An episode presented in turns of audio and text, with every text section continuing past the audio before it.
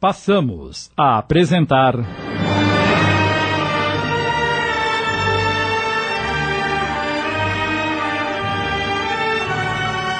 A Jornada, inspirada na obra de Lina de Alexandria, minissérie de Sidney Carbone.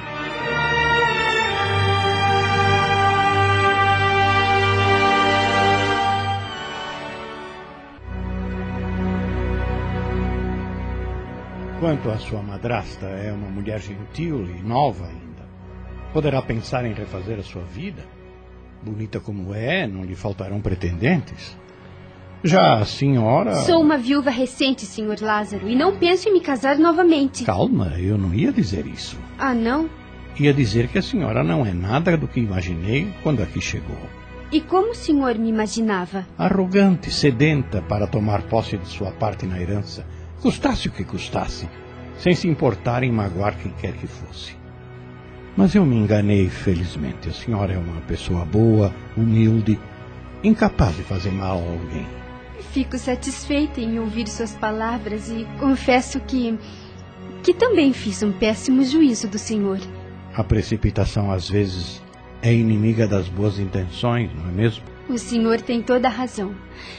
Bem, eu vou me deitar. É uma pena.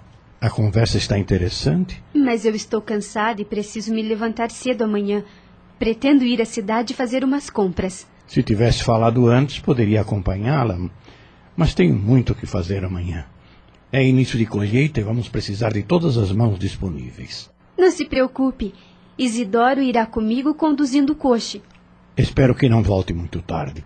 À noite as estradas ficam perigosas de repente, pode se deparar com um animal selvagem. O senhor não disse há pouco que não há onças por aqui? Onças não, mas existem outros tipos de animais que podem atacar. Sem contar os salteadores de estradas que infestam a região. Farei o possível para chegar antes do anoitecer. Tenha uma boa noite. A senhora também. Lázaro foi até a porta da sala e ficou olhando Maria se afastar pelo imenso corredor até entrar em seu quarto. Suspirou profundamente, esboçou um sorriso e foi para sua casa. Logo que se deitou, Maria adormeceu. Estava exausta pelo dia cansativo que tivera. De repente, acordou assustada. Havia tido um sonho e nele Pedro a segurava pela cintura, tentando beijá-la. É reflexo do que aconteceu. Aquela cena horrível ainda está na minha memória. Fechou os olhos e tentou dormir novamente. Quando conseguiu, teve outro sonho. Desta vez, estava caindo em um precipício sem fim. Ah, outro sonho? Ai, que horror, meu Deus! O que está acontecendo comigo? Passava da meia-noite quando ela finalmente conseguiu dormir tranquilamente.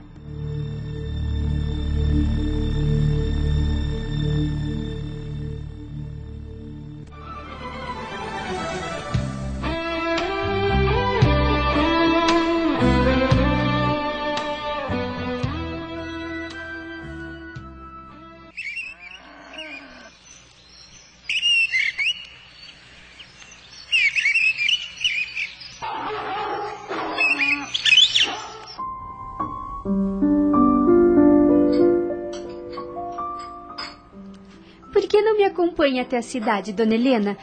A senhora poderia se distrair um pouco. Vive trancada nesta casa dia e noite. Obrigada pelo convite, Maria. Mas não estou com disposição. Está doente? Acordei com um pouco de dor de cabeça. Peça para Zefa lhe fazer um chá e tome com um analgésico. É o que vou fazer. Quer que lhe traga alguma coisa da cidade? Obrigada. Não estou precisando de nada. Na cidade, Maria visitou vários estabelecimentos comerciais até concluir as compras desejadas. Eram muitos cobertores e peças de tecido para a confecção de roupas para os escravos. Tudo foi ajeitado no coche com muito capricho por Isidoro.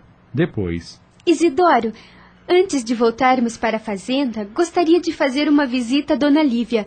Você sabe onde ela mora? Sei sim, senhor. Então me conduza até lá e fique esperando em frente. Como assim, não quiser.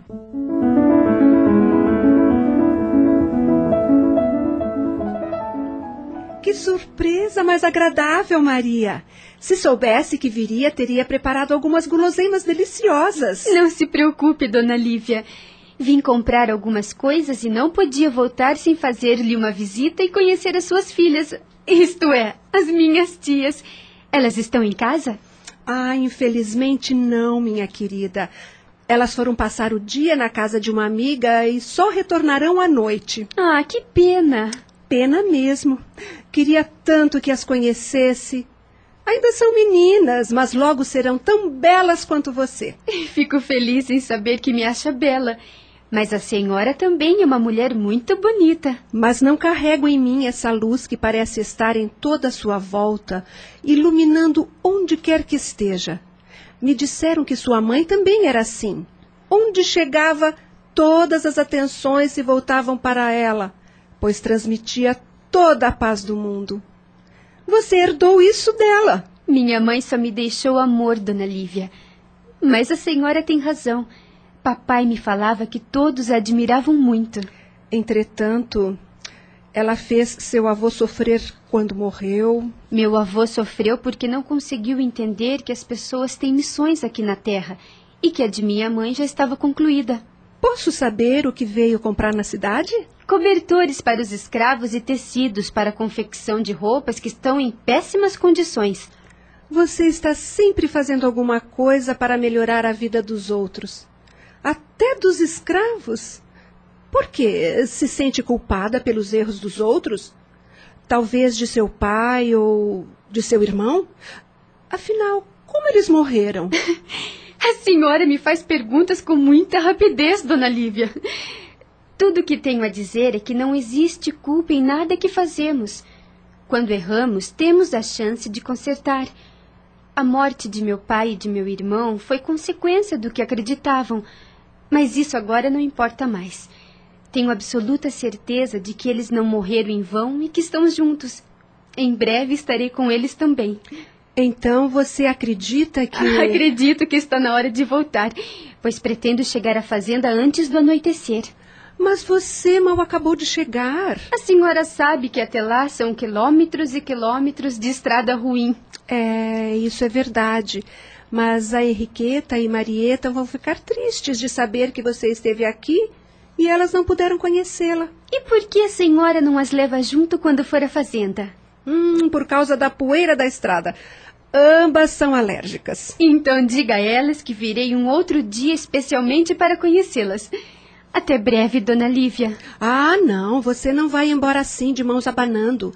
A viagem é longa, vou preparar uma merenda para comer no caminho. Não precisa se preocupar, dona Lívia. Eu faço questão.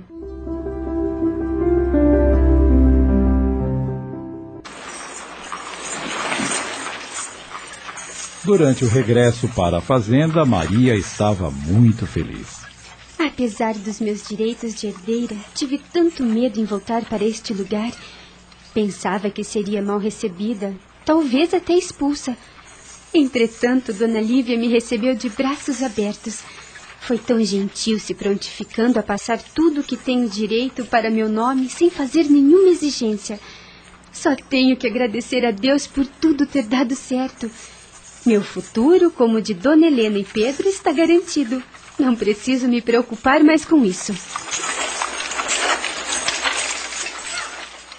Maria estava tão elevada em seus pensamentos que nem percebeu que o coche havia parado. Só se deu conta quando a portinhola se abriu e apareceu o rosto de Isidoro. Sinha? O que foi, Isidoro? Por que paramos? O cavalo tá mancando, sinha. Não sei o que aconteceu. Careço verificar. Então faça isso logo, por favor. Ainda temos muito chão pela frente. Sim, senhor. Isidoro examinou as patas do cavalo minuciosamente. Depois, retornou para junto de Maria com expressão de pesar. O que foi? Senhor, a pata direita dianteira do cavalo está sangrando. Acho que ele topou com alguma pedra do caminho. E com o coxa pesado do jeito que tá, ele não vai aguentar. O que você quer dizer com isso? Que não vai dar para prosseguir a viagem. Como assim? do jeito que o pobre tá, não vai conseguir andar nem mais 100 metros, Sinhá. O quê? Estamos apresentando. A Jornada. Voltamos a apresentar. A Jornada. Minissérie de Sidney Carbone.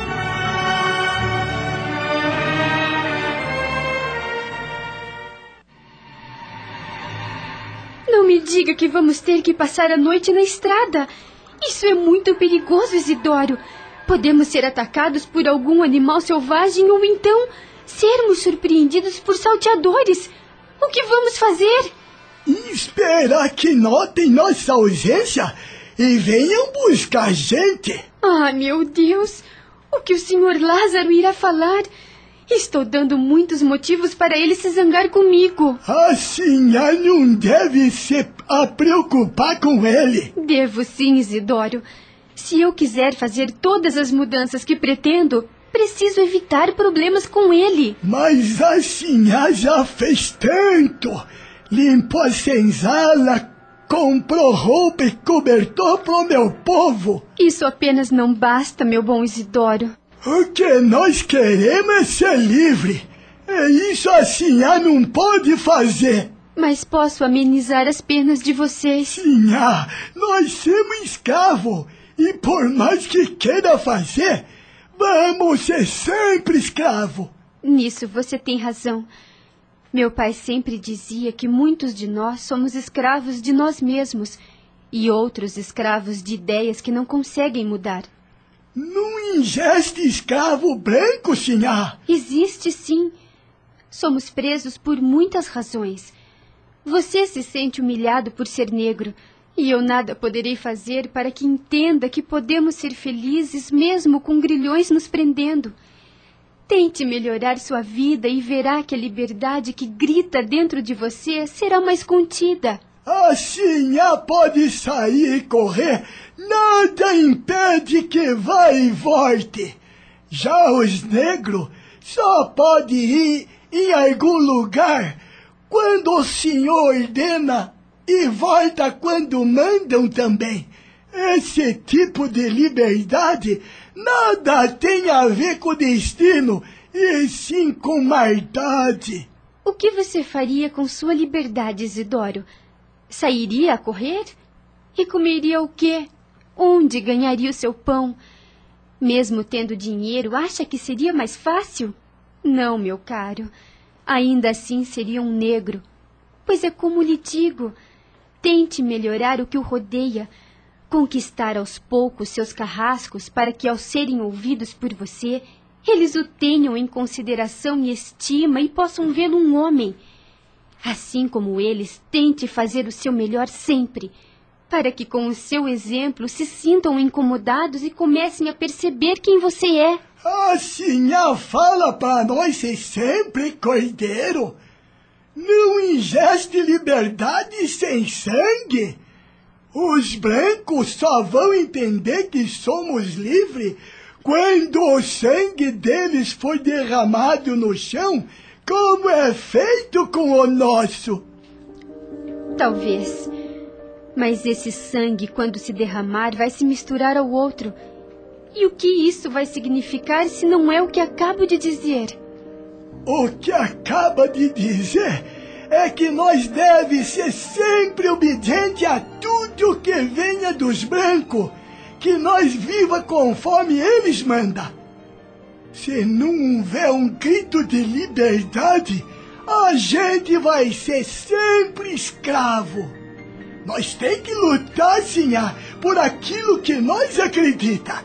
E eu acredito que tenho que ser livre assim como a Sinhá e todos os outros brancos, pois os pais dos meus pais eram livres em sua terra, e aqui nada tenho senão a dor. Isidoro, já perdi muito em lutas parecidas com essa. Sei o que está tentando me dizer. Talvez eu apenas tema ver mais sangue no chão, Tem razão quando fala em arriscar tudo no que acredita.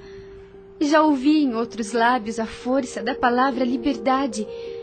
Não sabe como é penoso ver correr em suas mãos o fio da vida e nada poder fazer. Peço a Deus que as mães escravas não venham a assistir ao que os meus olhos um dia assistiram. A liberdade muitas vezes só se alcança com a morte neste mundo.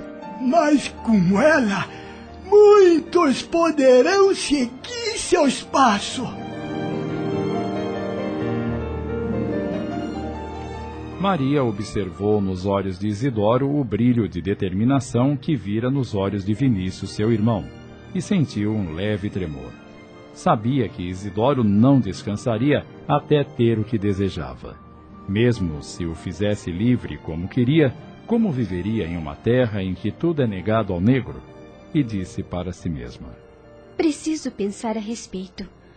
Nunca parei para refletir sobre a escravidão dos negros Talvez por papai nunca querer ter negros trabalhando em casa. Ele sempre falava que deveriam ser nós mesmos a fazer o que devia ser feito.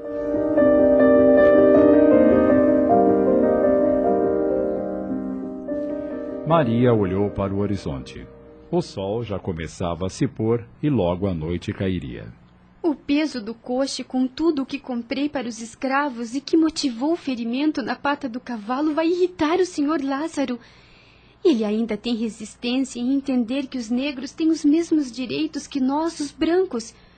Nós é que não temos o direito de arrancá-los de suas terras e de suas famílias, fazendo-os escravos. Mas eu estou sozinha contra muitos. Posso agir apenas onde me é permitido. As horas iam passando e ela começava a sentir medo.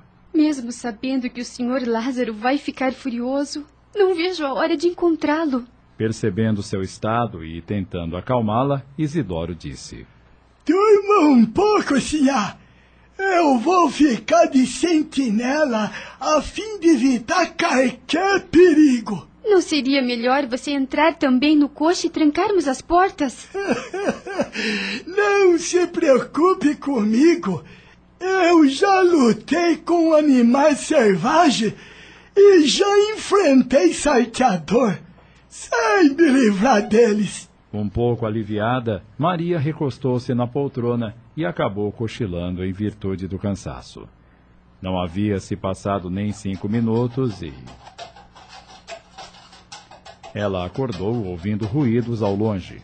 Botou a cabeça na janela do coche e. Isidoro, que barulho é esse? Ele aproximou-se da janela e.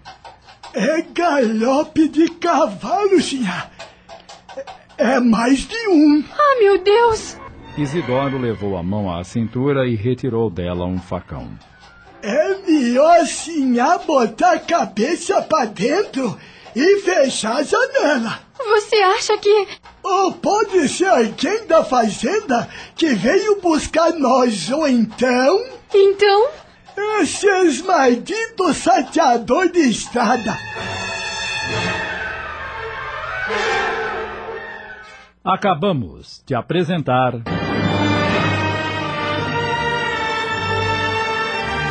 A Jornada inspirada na obra de Lina de Alexandria, minissérie de Sidney Carbone em 25 capítulos.